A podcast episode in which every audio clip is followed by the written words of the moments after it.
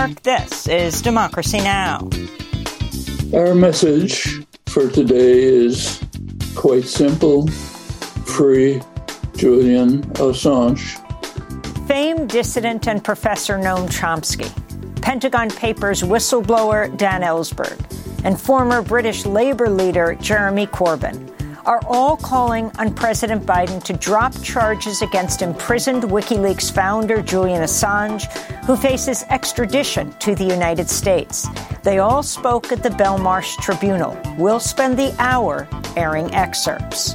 We are bearing witness to a travesty of justice, to an abuse of human rights, to a denial of freedom of somebody who bravely put himself on the line that we all might know that the innocent died in Abu Ghraib, the innocent died in Afghanistan, the innocent are dying in the Mediterranean, and innocents die all over the world. All that and more coming up. Welcome to Democracy Now!, democracynow.org, the War and Peace Report. I'm Amy Goodman. Former British Labour leader Jeremy Corbyn, Pentagon Papers whistleblower Daniel Ellsberg, and famed linguist and dissident Noam Chomsky joined others earlier this year calling on President Biden to drop charges against Julian Assange. The WikiLeaks founder has been languishing for over four years in the harsh Belmarsh prison in London while appealing extradition to the United States. If he's extradited, tried and convicted, Julian Assange faces up to 175 years in jail for violating the U.S. Espionage Act for publishing documents that exposed U.S. war crimes in Iraq and Afghanistan. In January, Noam Chomsky, Dan Ellsberg, and Jeremy Corbyn all took part in the Belmarsh Tribunal held at the National Press Club in Washington, D.C. The tribunal was organized by the Progressive International and the Wau Holland Foundation. I co-chaired the tribunal with the Croatian philosopher and activist Srećko Horvat. Today we spend the hour airing excerpts of the Belmarsh Tribunal. We begin with Ben Wizner, of the American Civil Liberties Union. He's the lead attorney for NSA whistleblower Edward Snowden. No government in any kind of system will voluntarily disclose its own crimes. For that, we need brave sources who have firsthand evidence. Uh, and we need a free press and brave publishers who are willing to bring this information to the people to whom it belongs. Now, in this case, the government characterizes that collaboration between a courageous source and a courageous publisher as a conspiracy. Of course, it was a conspiracy. Good investigative journalism is always a conspiracy. It's a conspiracy to end the monopoly on information that governments control and to give people the seat at the table that they must have in order for us to be able to judge powerful people and hold them accountable. Uh,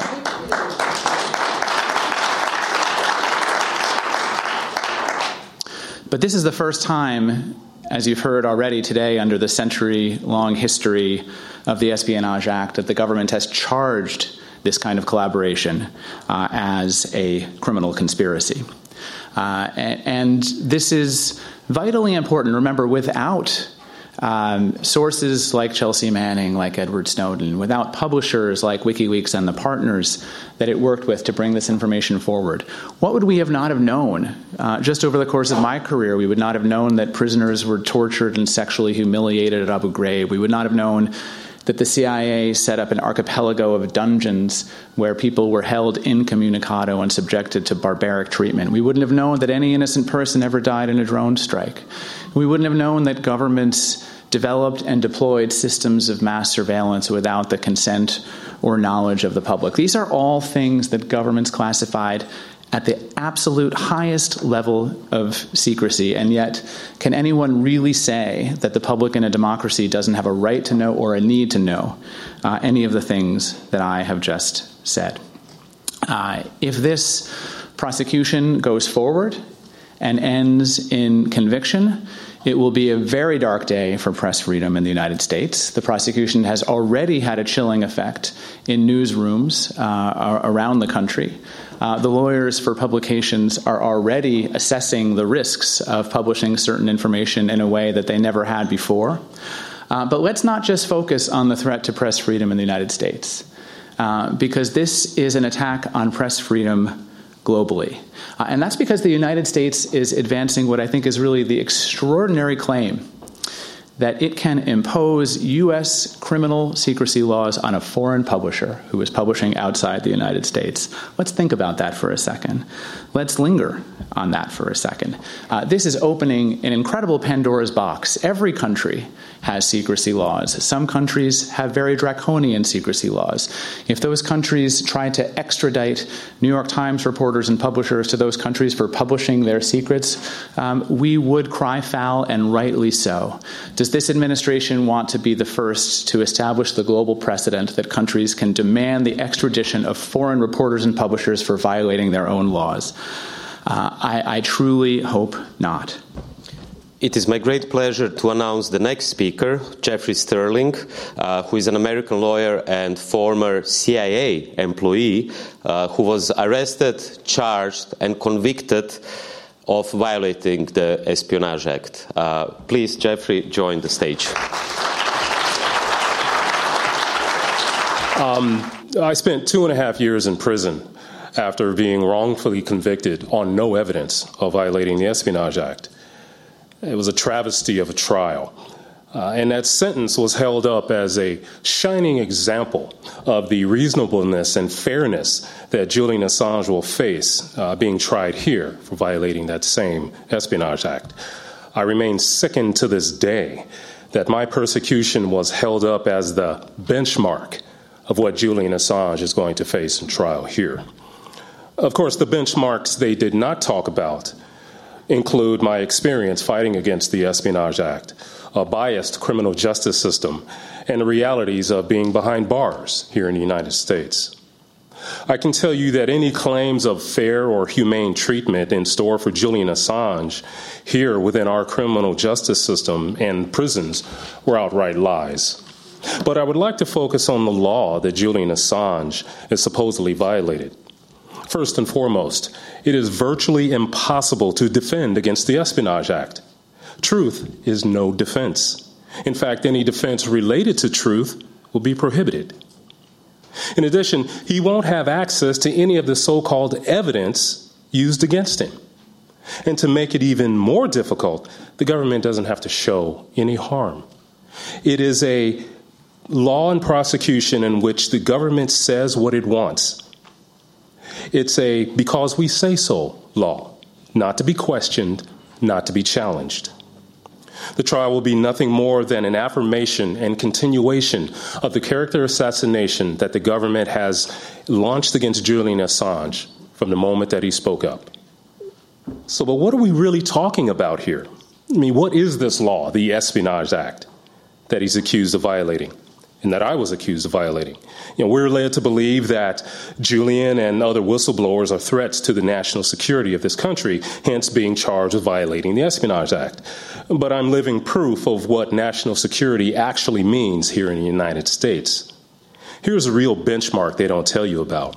In my example, I sued the CIA for racial discrimination because they said I was too big and black to serve my country according to the government in that instance and upheld by the same courts that they're intending to try Julian Assange, was that a black man fighting for his constitutional rights is a threat to national security. Not a surprise, really. One of the original and enduring threats uh, to the national security of this country is and has always been African Americans. And to punish me as an African American for having the audacity to sue the CIA I was falsely accused of and put on trial for violating the Espionage Act, the Espionage Act, and by default, our national security. The only evidence needed to convict me was the color of my skin. I'm really happy that I can now announce our next member of tribunal, Margaret Kunstler, uh, the legendary American civil rights attorney uh, who has spent her whole career uh, providing support and protecting the rights of activists. Uh, she was the co-chair of the Belmarsh Tribunal together with me in New York City, but this time she's coming to this stage, to this room, to Washington, D.C. as a witness uh, to speak about uh, the lawsuit against the CIA. Please, Margaret, join us. Well, I'm not only deeply involved in this lawsuit as a witness, but I am deeply involved in this lawsuit as a plaintiff. And there are many people who, um, perhaps, who are not with us today, who would be very happy to hear that the name of the lawsuit was Kunstler against Pompeo. This is a, lawsuit that we hope will, in fact, be one of the major ingredients about why the United States cannot try Julian in this country. They cannot try Julian in this country because they've overdone their misconduct. They've engaged in the level of misconduct in interfering in the defense of Julian Assange that cannot be tolerated.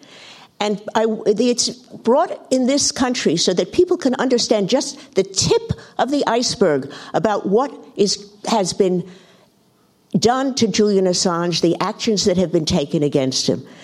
Here, lawyers, doctors, and um, other professionals who visited Julian Assange were, were their conversations were recorded, but more than that, their equipment was taken, their telephones and their computers, and they were gone through.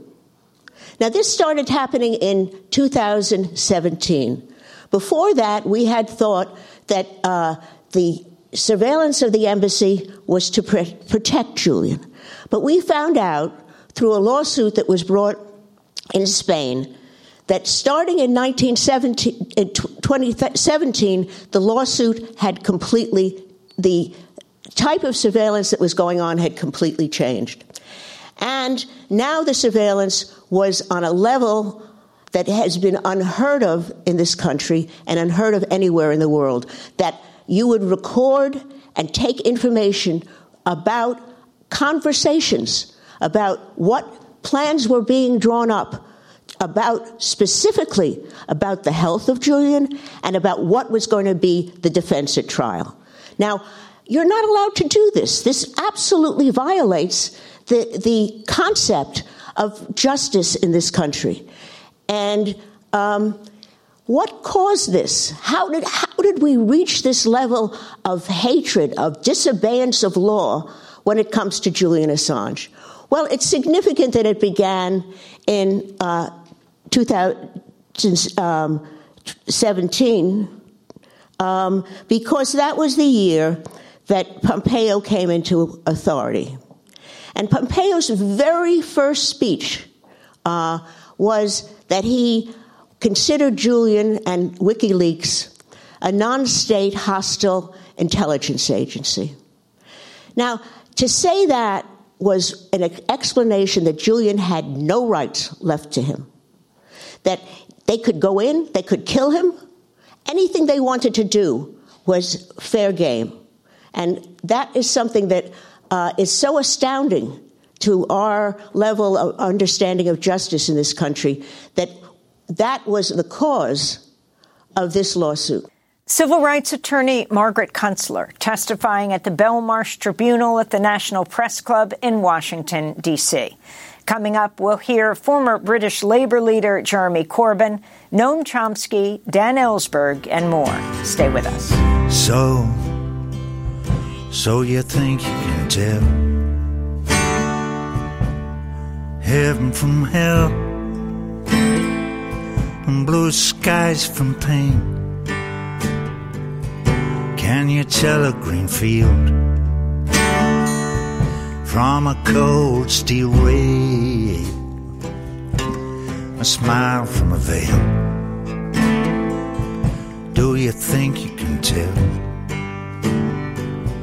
did they get you to trade your heroes for ghosts? Hot ashes for trees, and hot air for a cool breeze, cold comfort for change. And did you exchange a walk on part in the war for a lead role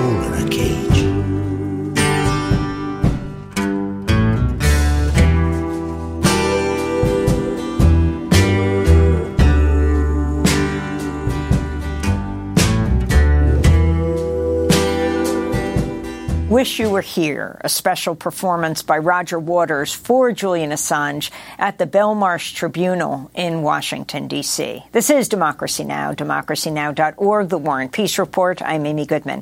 As we return to the tribunal held in January at the National Press Club, I chaired the proceedings with the Croatian philosopher and activist Srećko Horvat. With us, uh, the British politician, former Labour Party, uh, former Labour Party leader, uh, a great friend of ours, uh, a member of the Progressive International, and a vocal supporter of Julian Assange. Uh, if he was Prime Minister of the United Kingdom today, uh, perhaps Julian Assange would have been free already.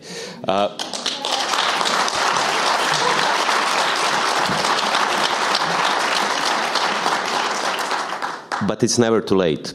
Uh, so it's my great pleasure to present Jeremy Corbyn today in Washington, D.C.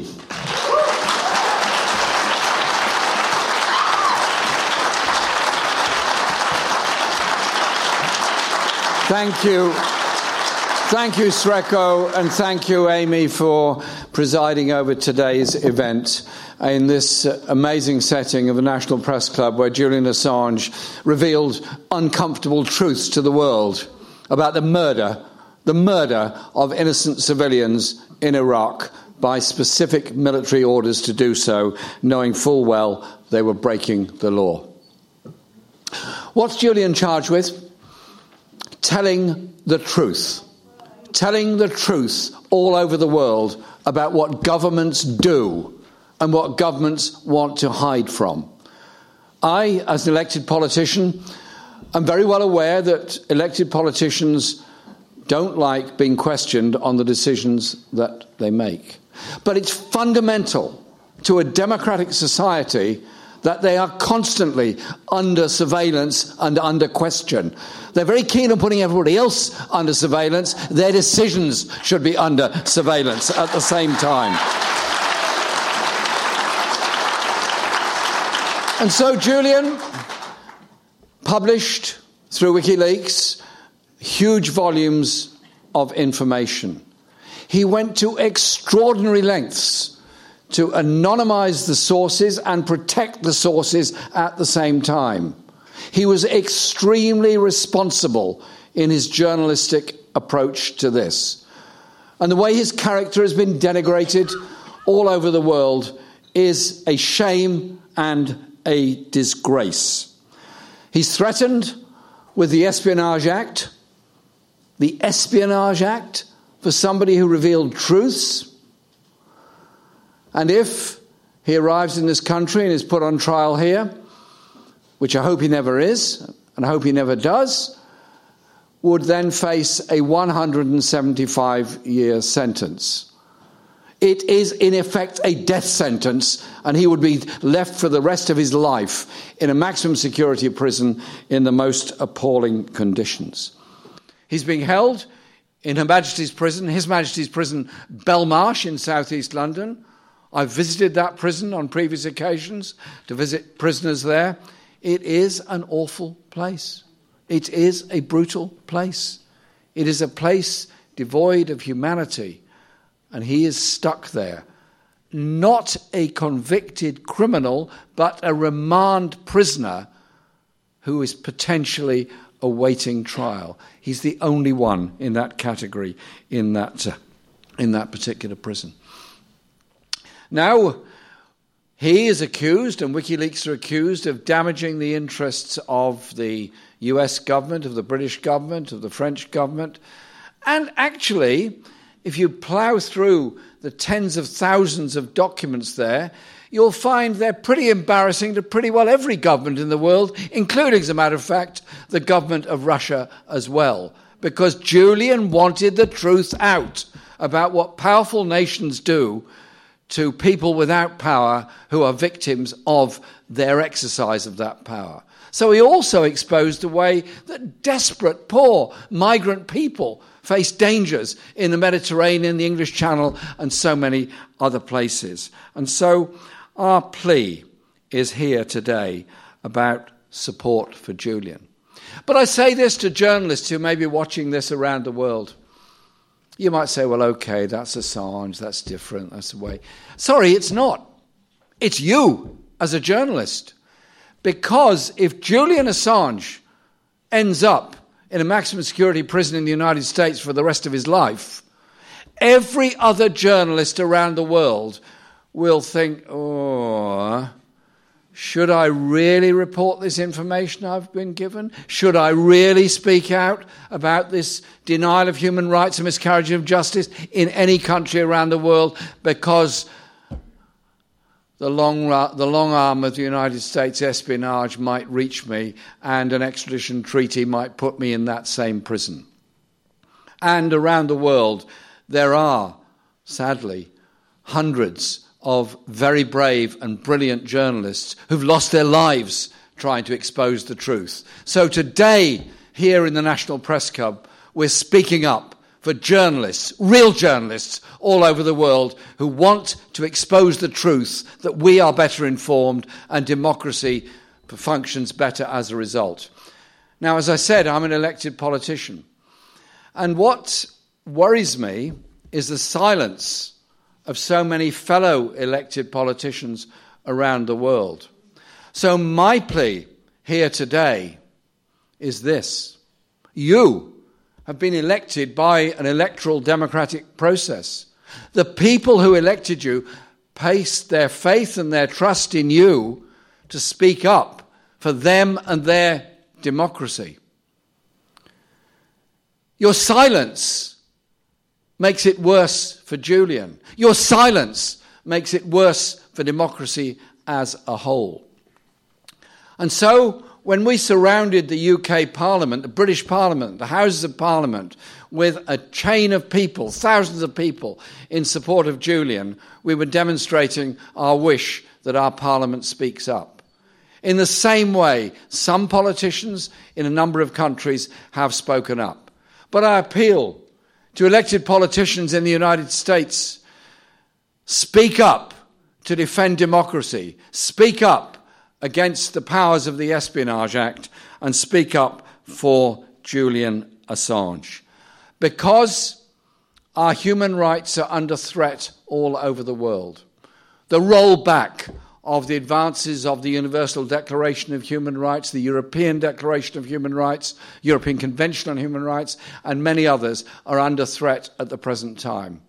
Our actions around the world in support of Julian, in support of the right to know, can, and I believe will, change the course of what's going on. So let's get a message out here today from this National Press Club in Washington. We are bearing witness to a travesty of justice, to an abuse of human rights, to a denial of freedom of somebody who bravely put himself on the line that we all might know that the innocent died in Abu Ghraib, the innocent died in Afghanistan, the innocent are dying in the Mediterranean, and innocents die all over the world where unwatched, unaccountable powers decide it's expedient and convenient to kill people who get in the way of whatever grand scheme they've got. We say no. That's why we are demanding justice for Julian Assange. Hear the call. Let's free Julian Assange, and we will all be safer as a result of that. Thank you very much.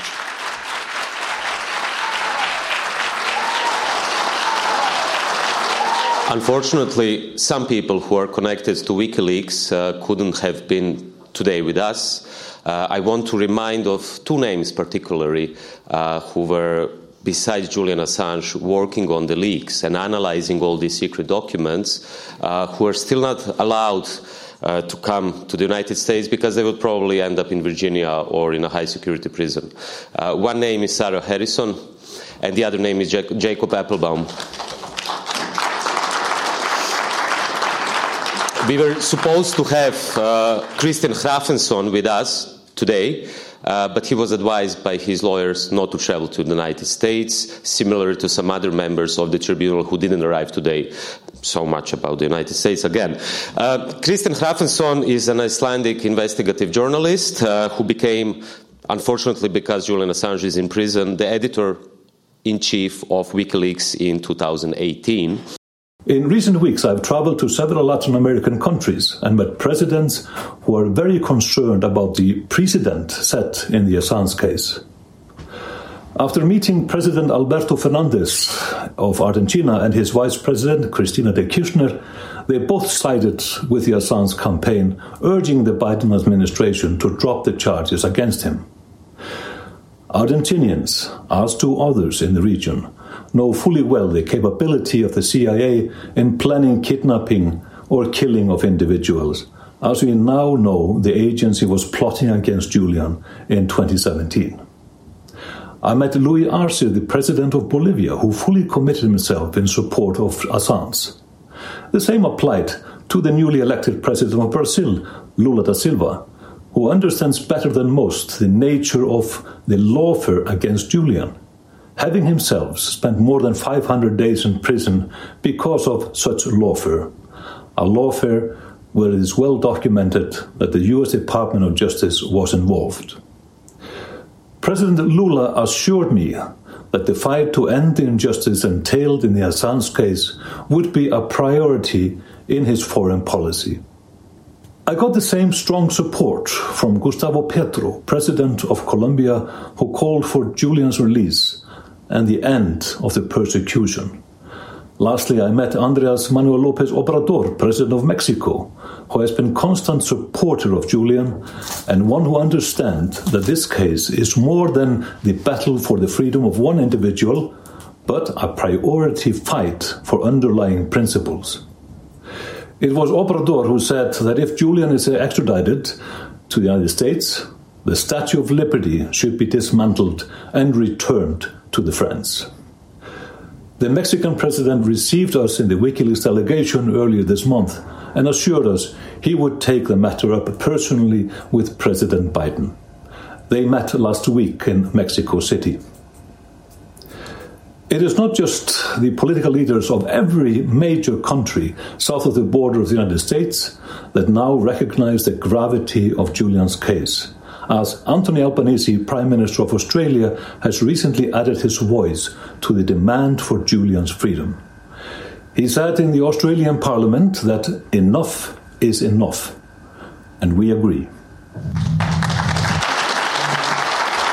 Our next speaker is Jesslyn Radack, human rights attorney renowned for her work protecting whistleblowers and journalists while working at the Justice Department. And she disclosed the FBI committed ethics violations in their interrogation of John Walker Lindh. Among her many roles, Jesslyn is the director of national security and human rights at Expose Facts. I'm Jesslyn Radack, and um, I represent whistleblowers and sources for a living, basically. Um, I have defended the most number of media sources in the U.S. who have been investigated and charged under the Espionage Act. Most recently, I represented and still represent Daniel Hale. Huge shout out to Daniel. Um, I, I, know he's paying attention to this. Um, but basically, Daniel had to navigate an Espionage Act prosecution in the most conservative federal court in the country, the exact same court where Assange is indicted in front of the same judge Daniel is a veteran of the U.S. Air Force who participated in the U.S. drone assassination program. After leaving the Air Force, he became an outspoken opponent of the U.S.'s targeted killing program. He basically uh, called out and informed the public about uh, targeting ineffectiveness and casualties um, and consistently exaggerating the accuracy of drone strikes and underreporting civilian deaths. Daniel's house was searched in 2014. Like Julian Assange, he lived under a sword of Damocles for a better part of his adult life. In May 2019, he was finally arrested and indicted on allegations that he disclosed classified documents to the U.S. military's clandestine drone program, believed to have been the source material for a series in The Intercept called The Drone Papers. Daniel pleaded guilty to a single count under the Espionage Act and was sentenced to 45 months in prison. I think his case is a prescient warning of how an Espionage Act case against Assange would proceed. Bear with me. um, at sentencing, the judge recommended he recognized that Daniel was a whistleblower and recommended that he be placed in a minimum security medical prison. But the Bureau of Prisons instead sent him to an Orwellian communications management unit nicknamed Gitmo North. There are only two such facilities in this country created in the aftermath of 9 11, they were intended to house terrorists. Daniel is a pacifist with no priors. Until recently, uh, he has been housed in this special prison uh, with the merchant of death, Victor Bout, who was recently released. So when the U.S. gives assurances that Assange won't be put in a supermax, don't be fooled because he'll end up in a far worse place, one of these communications management units. In the CMU, Daniel is far more isolated from his support network, unable to receive the medical and psychological care he so desperately needs and has more restrictions on his communications, reading materials, and visitors with other people than anyone on death row. There are a few people in Washington, D.C., who were not afraid to talk about Julian Assange all these years. Uh, and our next member of tribunal is one of them. Uh, so it's my big pleasure to present the one and only Chip Gibbons, uh, Policy Director of the organization Defending Rights and Dissent.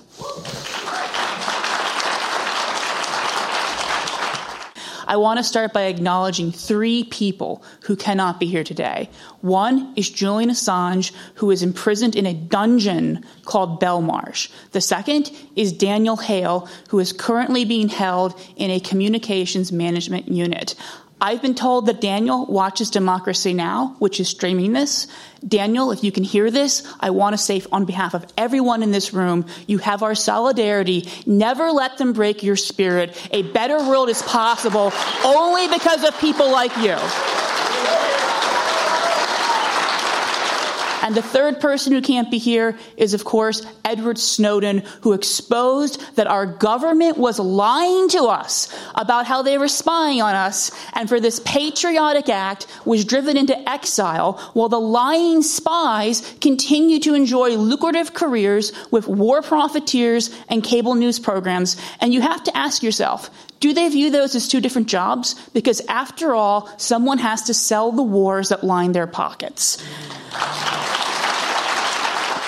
The US government knows, like we know, that without sources, there is no journalism. But the US government is no longer content with merely going after the sources. They have made Assange the first person ever indicted under the Espionage Act for the crime of publishing truthful information.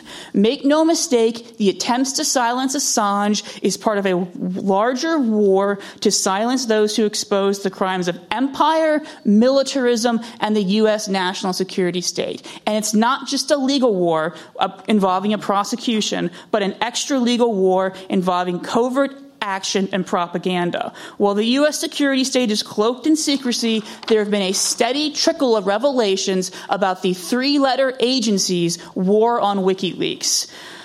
The NSA added Assange to their manhunting database. The CIA plotted to kidnap and maybe even kill Assange. Various agencies sought to get around rules protecting press freedom by arguing WikiLeaks were not journalists. The NSA discussed the idea of declaring WikiLeaks a malicious foreign actor the FBI and the CIA demanded a personal audience with Barack Obama to persuade him that rules protecting press freedom should not apply to WikiLeaks, as WikiLeaks should instead be classified as information brokers. I'm not sure what an information broker is. I don't think the CIA and the FBI know either. And finally, they invented the term hostile non state intelligence agency to allow the CIA to engage in offensive counterintelligence against WikiLeaks, something previously reserved only for rival spy agencies and requires even less oversight, and there's very little oversight over the CIA, over CIA covert action. The US government's legal and extra legal war on WikiLeaks is a war on journalism itself. Chip Gibbons, Policy Director of Defending Rights and Dissent, testifying at the Belmarsh Tribunal in the case of Julian Assange in Washington, D.C. at the National Press Club. Coming up, Noam Chomsky, Dan Ellsberg, and more.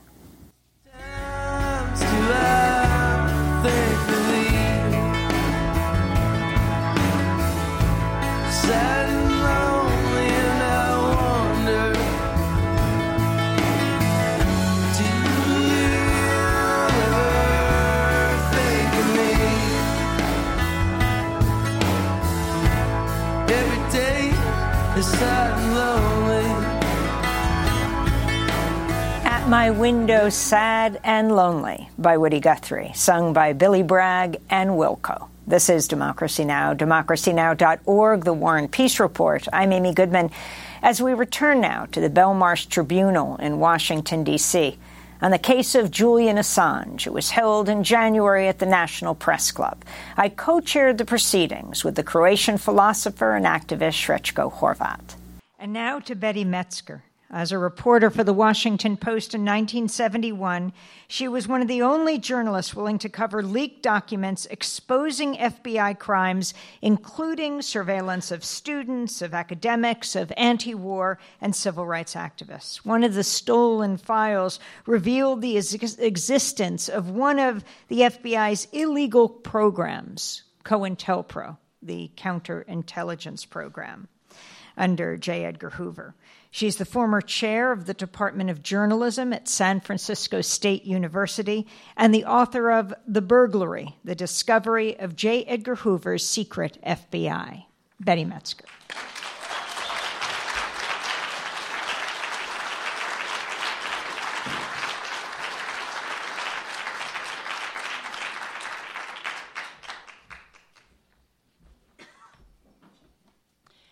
I'm honored and, and humbled to be part of this panel that seeks justice for Julian Assange, sorely needed. I'm here with a case study, something that I think shows very clearly the great importance of protecting whistleblowers and the necessity of a free press. And it is the story of the people, uh, the impact of the people who burglarized an FBI office in 1971 and then stole every file in the office and made them public. I've worked with them twice when I didn't know them, and they sent files to me back in 1971. And then when I worked on the book, when they revealed their identity, even though the FBI had at that time the largest search that they had ever had and didn't find the burglars. Uh, they came out in 2014. Um, these uh, eight people were outside whistleblowers. Uh, they were average citizens, uh, though they did extraordinary things. In fact, they called themselves a Citizens Commission to investigate the FBI. They had decided that because Congress and the uh, executive branch had never carried out responsibility to oversight, oversee the FBI, they would exert oversight as citizens in order to get documentary evidence of whether the government was suppressing dissent. And they made the decision to do this uh, after thinking very seriously about it. Three of them had very young children, and they realized that if arrested and convicted, they could serve uh, many years in prison. But they thought it was so important to uncover what this hidden, all powerful agency was doing that they decided to break into an office. Um, they used tools quite different from what the tools of, of today's whistleblowers. Um, instead of multiple thumb drives or vast spaces on the internet, their tools were a crowbar, a car jack, large suitcases, flashlights, and getaway cars, and eventually copiers. but their motivation, their motivation was the same as the motivation of other whistleblowers get important information to the public about injustices being done secretly by the government. They found what they were looking for evidence of massive suppression of dissent. But they also found, and I should say, it's important, and this was 52 years ago, and nobody prior to that was writing about anything about intelligence agencies. It was assumed both by eh, the government, by Congress, the people who should have had oversight, and by journalists that they had an obligation to keep, let those agencies keep their secrets. There was no accountability. In the files that these people re- released, was it one thing was a shocking policy enhance the paranoia, get the point across there's an agent behind every mailbox. They also found campus employees were hired as FBI informers and for, on, uh, to inform on students and faculty. And every black student uh, on at least one campus in the Philadelphia area was under FBI surveillance. They also found that Hoover operated a massive Stasi like program throughout the country against black Americans. Every agent in the country was forced to participate and had to hire an informer to create files on black people. To be black in Hoover's mind was to be dangerous and therefore subject to surveillance by the FBI. They also discovered that Hoover maintained a security index, an ever expanding list of people believed by Hoover to be subversive and who were to be secretly detained by the FBI during a national emergency. Calls for congressional investigation of Hoover and FBI died less than two months after the burglary. Congress had no appetite for this. But thanks to NBC reporter Carl Stern, a congressional investigation later became imperative. Without Carl's determined effort to find out what COINTELPRO was, those Bureau operations regarded eventually as the worst, might never have been revealed. Carl would like to have been here with us today, and I wish he could have been, but he has a very serious case of COVID. As a result of his successful lawsuit in December 1973, journalists were now armed with the stated purpose of COINTELPRO to secretly expose, disrupt, and neutralize political movements, and they began requesting COINTELPRO files, and they started pouring out. The public now learned for the first time that the FBI conducted lawless operations that ranged from crude to cruel to life threatening and murder. Prostitutes known to be having venereal disease were hired to infect campus activists.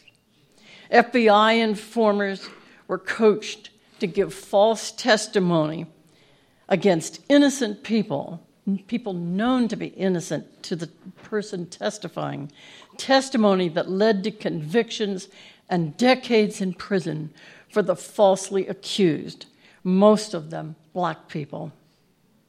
A plot was designed to cause Martin Luther King to commit suicide and murder.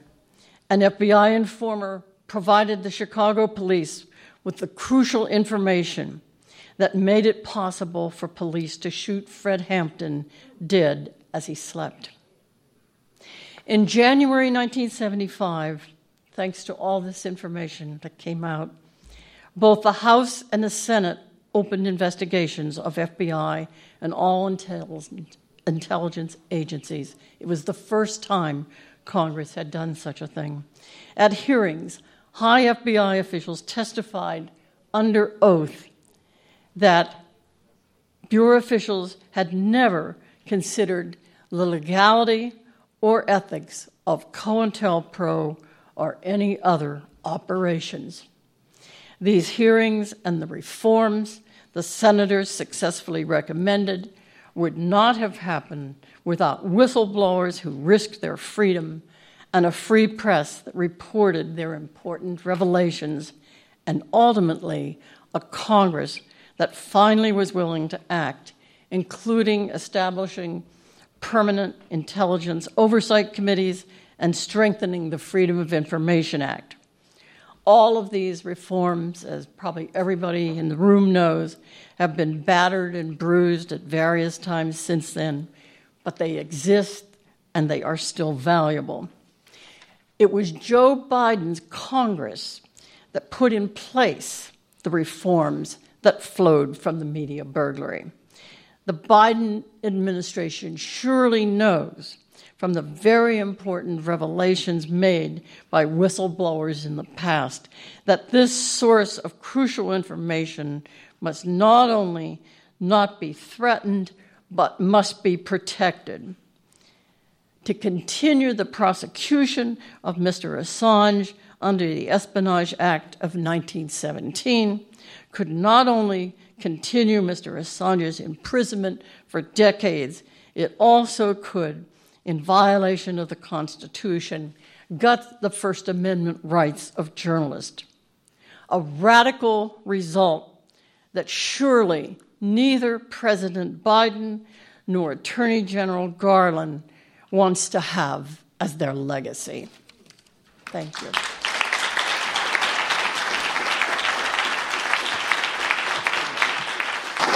Uh, so the next speaker at this tribunal, and we have three more left. Thanks a lot uh, for the patience of all of you. Uh, is one of the most famous whistleblowers not in US history, but in global history. And it's my great honor to present him today, Daniel Ellsberg. One of the foundation stones of our former government here in the United States, a democracy and a republic, is our First Amendment to the Constitution, which forbids any law by Congress or the states abridging freedom of speech or of the press along with freedom of religion and of assembly. That has precluded the passage of a British type Official Secrets Act, which most countries have. Almost no other country has a law singling out the press as protected by our freedom by the First Amendment. And the British type Official Secrets Act, which criminalizes any or all disclosure of information protected by the government the executive branch, even disclosure to the public or to the press or to Congress, the Parliament, is criminalized and subject to uh, prison. We've never had such an act because of our First Amendment. In fact, one was almost inadvertently uh, passed by Congress in the year 2000, but it was vetoed by President Clinton as a clear-cut violation of the First Amendment. He cited in his opinion, accompanying that, uh, some of the opinions in the Pentagon Papers case of half a century ago. That had resulted from my disclosure uh, of information that I had authorized possession of as a contractor to the government at that time 7,000 pages of top secret documents uh, about the history of U.S. decision making in Vietnam, which disclosed a repeated sequence by four different presidents of lies and, in effect, uh, violations of the Constitution, treaties, uh, and in particular, uh, misleading Congress as to the costs for war. I was facing 115 years in prison, but not for an Official Secrets Act, which we don't have. It was an experiment by President Nixon to use our Espionage Act, which had always been directed and intended for use against spies giving information secretly to a foreign government, especially in time of war, had never been used as it was by Nixon in my case as a substitute for an Official Secrets Act for disclosure to the public. Up until Julian Assange's indictment, the Act, however, had never been used as an Official Secrets Act is against other than sources like myself who had uh, possession of information uh, who disclosed it to the public. It had never been used against a journalist like Julian Assange, although in each case, of course, of such disclosures or leaks, uh, a some form of medium was involved. Uh, many, many people involved in that, but they had never been uh, indicted for that before. Actually, if you're going to use the act against a journalist in blatant violation of the First Amendment's uh, denial of Congress's ability to criminalize acts by journalists, by the press, the First Amendment is essentially gone. Uh, as I say, we're almost the first to have it. We fought a war of independence and uh, established a constitution, so we have uh, First Amendment. Britain does not, uh, where Julian now is, and uh, they have an Official Secrets Act, which we don't. If we acquire that, we give up the main result, I would say, of that war of independence in the sense that uh, we are no longer really a republic or a democrat. We have monarchical powers, uh, imperial powers formally, and every empire requires secrecy to cloak its acts of violence that maintain it an empire. The American, it's a major form in our uh, change in our form of government.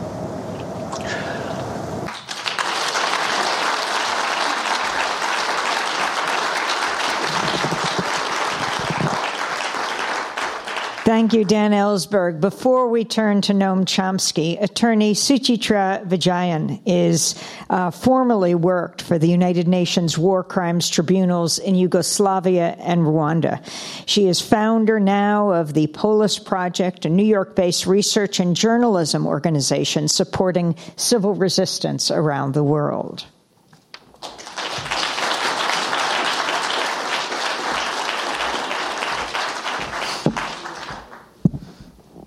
The persecution of Julian Assange is not just about First Amendment. It's not just about the freedom of press. It goes to the heart of the crisis of citizenship, the rapid erosion of civil liberties in the hand of deeply authoritarian democracies in the West. We need to name the beast. We have to start calling Western liberal democracies what they are. They are deeply authoritarian, totalitarian, with deep lines of fascist ideologies that get implemented not today, but for over many, many years. Criminalizing dissent, persecuting dissidents, political trials, imprisoning journalists in high security prisons and treating them as terrorists are not new. These are part of the long established strategies of state terror. Throughout history, the US government has incarcerated its political opponents, black activists, students, labor organizations, writers, intellectuals, anti war activists, protesters, the list is long. Today, the US considers its most dangerous enemies those who challenge its abuse of power and expose its crimes both at home and abroad. Assange is a political prisoner. He's a dissident of the West. His crime, exposing brutal acts of violence, abuse of power, and about the crimes against innocent civilians. For this, Every legality, deception, and malice has been deployed against him. Systematic violations of due process, judicial bias, manipulated and manufactured evidence, constant surveillance, defamation, lies, propaganda, denial of basic dignity, assassination attempts, and threats. Just let that sink in. But why is Assange a threat? I came of age in the age of after the aftermath of 9 11. In the past 20 years, we've witnessed a proliferation of militarized borders, camps, and carceral citizenships. As a young lawyer, I worked providing legal aid for Iraqi refugees in Cairo. During this time, we served over 800 families. Hundreds of legal summaries that I wrote were not just about asylum petitions or resettlement requests. These were also biographies of a destruction of a nation and its people, imperial violence unleashed on, on them torture, death, mutilation, rapes, disappearances. In 2010, WikiLeaks posted classified US military videos depicting the killing of dozens of unarmed Iraqis, including two Reuters journalists. The release confirmed what many of us had already known. The war in Afghanistan was no different.